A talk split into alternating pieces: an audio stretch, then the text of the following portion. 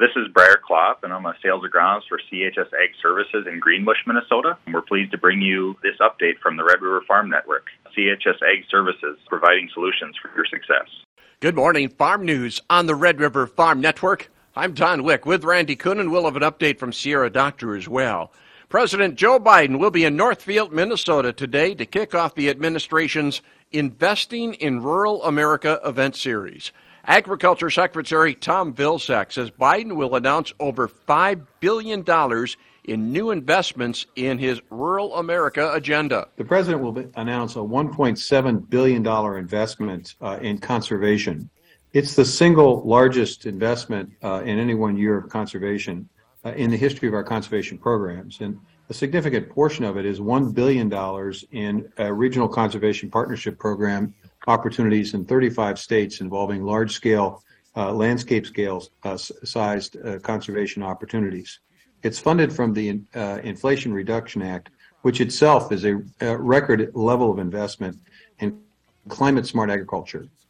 The president will also announce $145 million in renewable energy projects. Uh, 697 small businesses and farms located in rural America across 44 states are going to receive the $145 million uh, to uh, in, embrace uh, and to uh, take full advantage of renewable energy.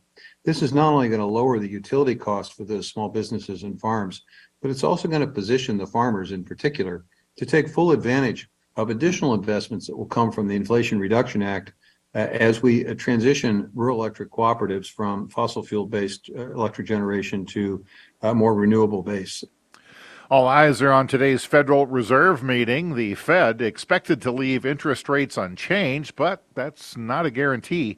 The minutes from the meeting will be released early this afternoon. Farm income is tighter this year when compared to last. Red River Farm Network farm broadcaster Sierra Doctor has more. Despite farm income in a tighter position this year, farmers should still be on the road to making a profit. Farmer Mac chief economist Jackson Takach says the balance sheet for 2023 looks positive. Came off a stellar year last year in 22. So, uh, you know, by and large, the ag economy had one of its best years in the last 50 or 60 years. A lot of income coming through the farms, a lot of, uh, you know, elevated commodity prices driving a lot of cash uh, to, to balance sheet. So, uh, we're coming off of a very strong income year, and 23 looks to be a bit of a dip. So that's what the economists are seeing out there. It's what the USDA is projecting for 23, and it's all kind of lining up as we run the corner into the fourth quarter of 23 hey, look, we are experiencing compression in farm income levels and profitability, but it's not a devastating drop off. We're still really elevated from what an average farm income year is. Takach expects to see moderate volatility in commodity prices for the rest of the year. Well, well, certainly there's going to be a lot of dynamics in the commodity space driven by the supply of different commodities as well as the demand for those commodities. So we're certainly going to see uh, some volatility, I think, in the, in the months ahead but there's been a great deal of settling down in the commodity space over the last say, six months. So where we were talking about six dollar corn, we're now kind of in that four fifty to five dollar range. That's really settled down into that comfortable trading range there, rounding the corner into 2024. So if you look at soybeans, they're actually a little bit elevated. So they, they've held up a little bit more as demand for different soybean and soybean byproducts held up for international demand as well as uh, domestic demand for uh, different crush products. Reporting agriculture's business. I'm Sierra Doctor on the Red River Farm Network. Soybeans and corn finding a little bit of buying support. Pluto marketing market analyst Dominique Verricchio says North American sales are a bright spot. The export inspections weren't very good for beans yesterday. Uh, we, we did see some decent exports for corn. We have seen flash sales to Mexico, and that's, that's something I want to point out. If you keep demand focused here in just North America, we are moving a lot of product to Mexico, whether it's corn, soybeans, or wheat. They are buying a lot of stuff that the rest of the world doesn't seem to be wanting to buy right now. So we've had that bright spot. Verricchio says there are no immediate concerns for the winter wheat crop, which is keeping some selling pressure on the wheat markets. We got rain. The crop's off to a good start in Oklahoma and Texas in particular. Kansas still needs some more moisture there um, on that crop.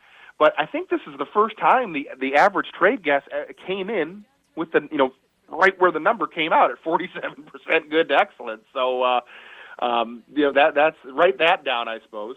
Uh, the Kansas number, though, was only showing 32% good to excellent. So, again, we have more work to do right there in the heart of the belt. We want to see more moisture get into there. And unfortunately, the forecast has turned dry for the southern plains again here in the next two weeks.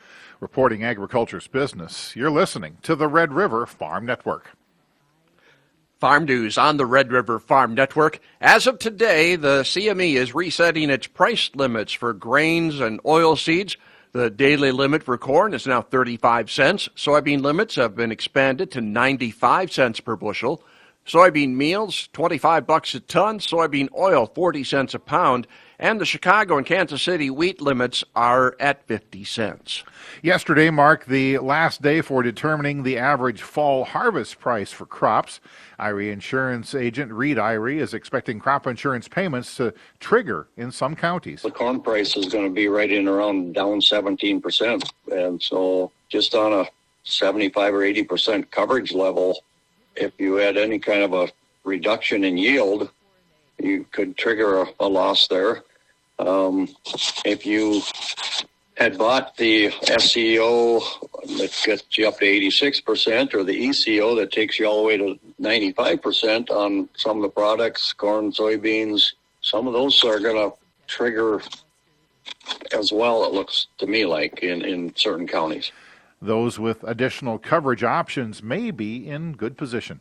It's going to be one of those years where the added products are going to give us some pretty good coverage. Uh, could trigger some some payments uh, due to the fact that even if you had an average county-wide yield with the price drop, it's going to should trigger uh, corn for sure, and soybeans are down, you know, seven, eight, ten percent. You know, going to be wait and see here, but some of those county-wide products could be a, a winner this year. Temps will gradually warm up for the balance of this week, but still remain colder than normal for this time of the year.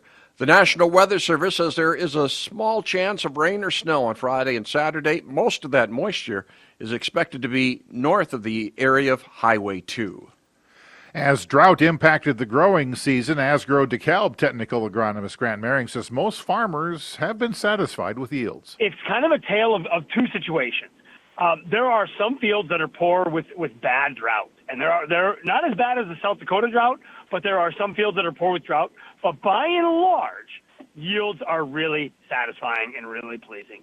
Most folks are commenting that with half the rain they would have probably wanted for most of the corn growing season, it's still pretty outstanding corn yields. Mehring says getting the crop started with good stands was the key. And we attribute that to just some kind of luck, given that we, we got such a good stand of corn established. It was a great planting window. High populations of corn came through, and that's how you make good corn yields with, with a good stand. And then we rooted deep, and we, we got enough rain to get us through spots, and it was a sunny year without much much disease. So yeah, overall yields are, satisfying and good. A webinar hosted by the Environmental Working Group took place yesterday, urging Congress to block attempts to increase farm subsidies in the upcoming Farm Bill.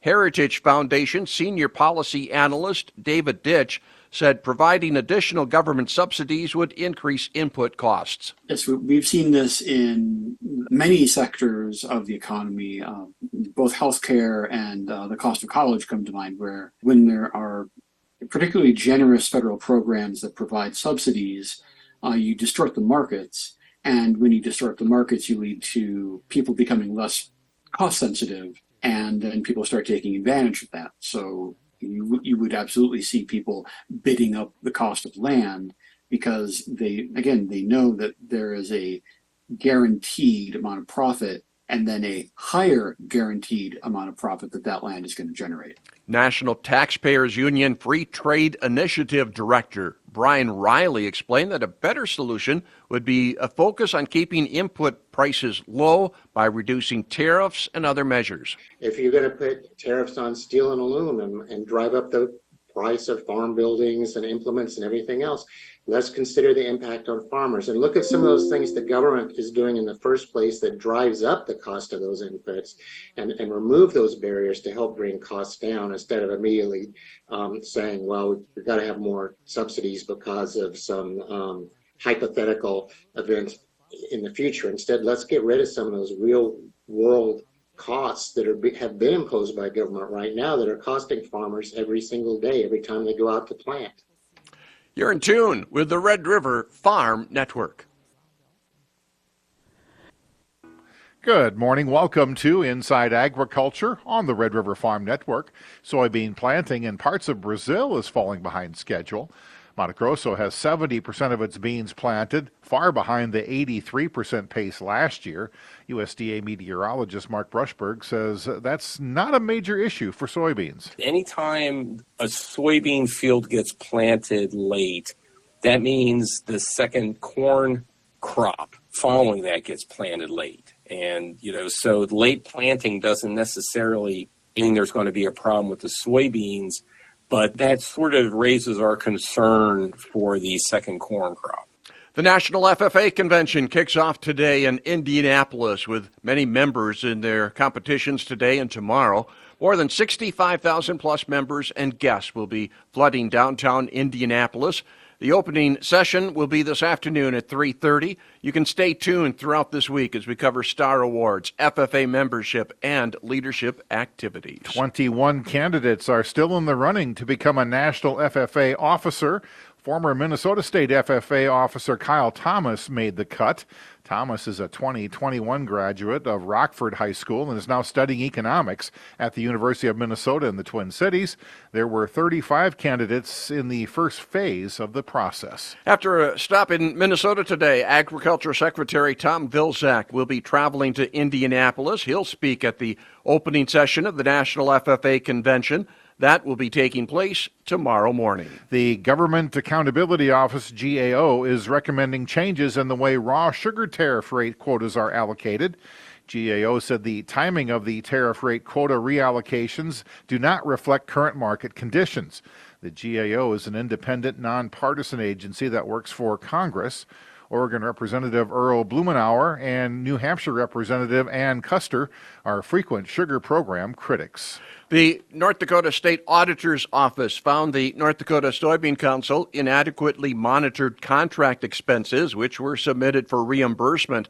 The council paid a legislative educator for their time testifying in the legislature for a bill that dealt with checkoff issues. The auditor's office determined that was lobbying activity, which cannot be done with checkoff funds. As we check markets this morning, we are higher in wheat and corn, soybeans a bit lower. The Minneapolis wheat December contract seven thirteen and three quarters, four and a half higher. Mar- uh, the March contract up four and a half cents as well. Chicago wheat for December four and a half better, and hard red winter wheat December a gain of seven and a quarter. For the corn market, we're a fraction higher, just a half penny higher for the Dees contract, 479 and a quarter. March, three quarters of a cent higher. And in soybeans, January, 1307 and a half. That's down three cents. March soybeans down by three and a quarter. Again, the Fed will be uh, making their latest uh, announcement on interest rates. That'll come out early this afternoon. On the farm calendar, Farm Credit Services of Mandan is hosting a agriculture, finance, and technology forum. That'll be held Tuesday. That'll be held at their Agribusiness Center in Mandan. That program starting at 11 o'clock in the morning. Also, as we look to the farm calendar, the Minnesota Agri-Growth Council is having its annual Minnesota Ag and Food Summit. That'll be on November 9th, Thursday in Minneapolis. This is the Red River Farm Network.